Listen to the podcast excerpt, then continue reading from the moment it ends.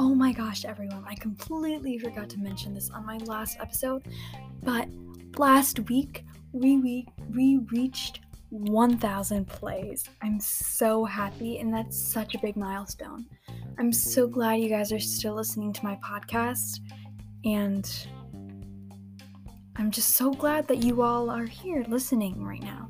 So, celebrate with me. I'm so excited, even though it may not sound like it because I have to be really quiet right now because my brothers are going to sleep. But I'm so happy. I'm gonna do maybe some more special episodes and not just the regular book reviews. So let me know in the Q&A what you think about what what episodes I should do. I actually got access to video podcasts and I just have to clear that with my mom before I do it. So this is very exciting.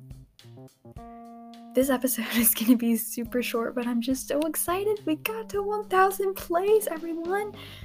And roughly a quarter of those plays were from me. So, but it's okay. I like listening to my own podcast. Uh, know what I sound like and know what I can do better next time, you know? And now I'm just rambling. So, I am going to say thank you so much for listening to this podcast, and I will have another book review for you soon. Soon.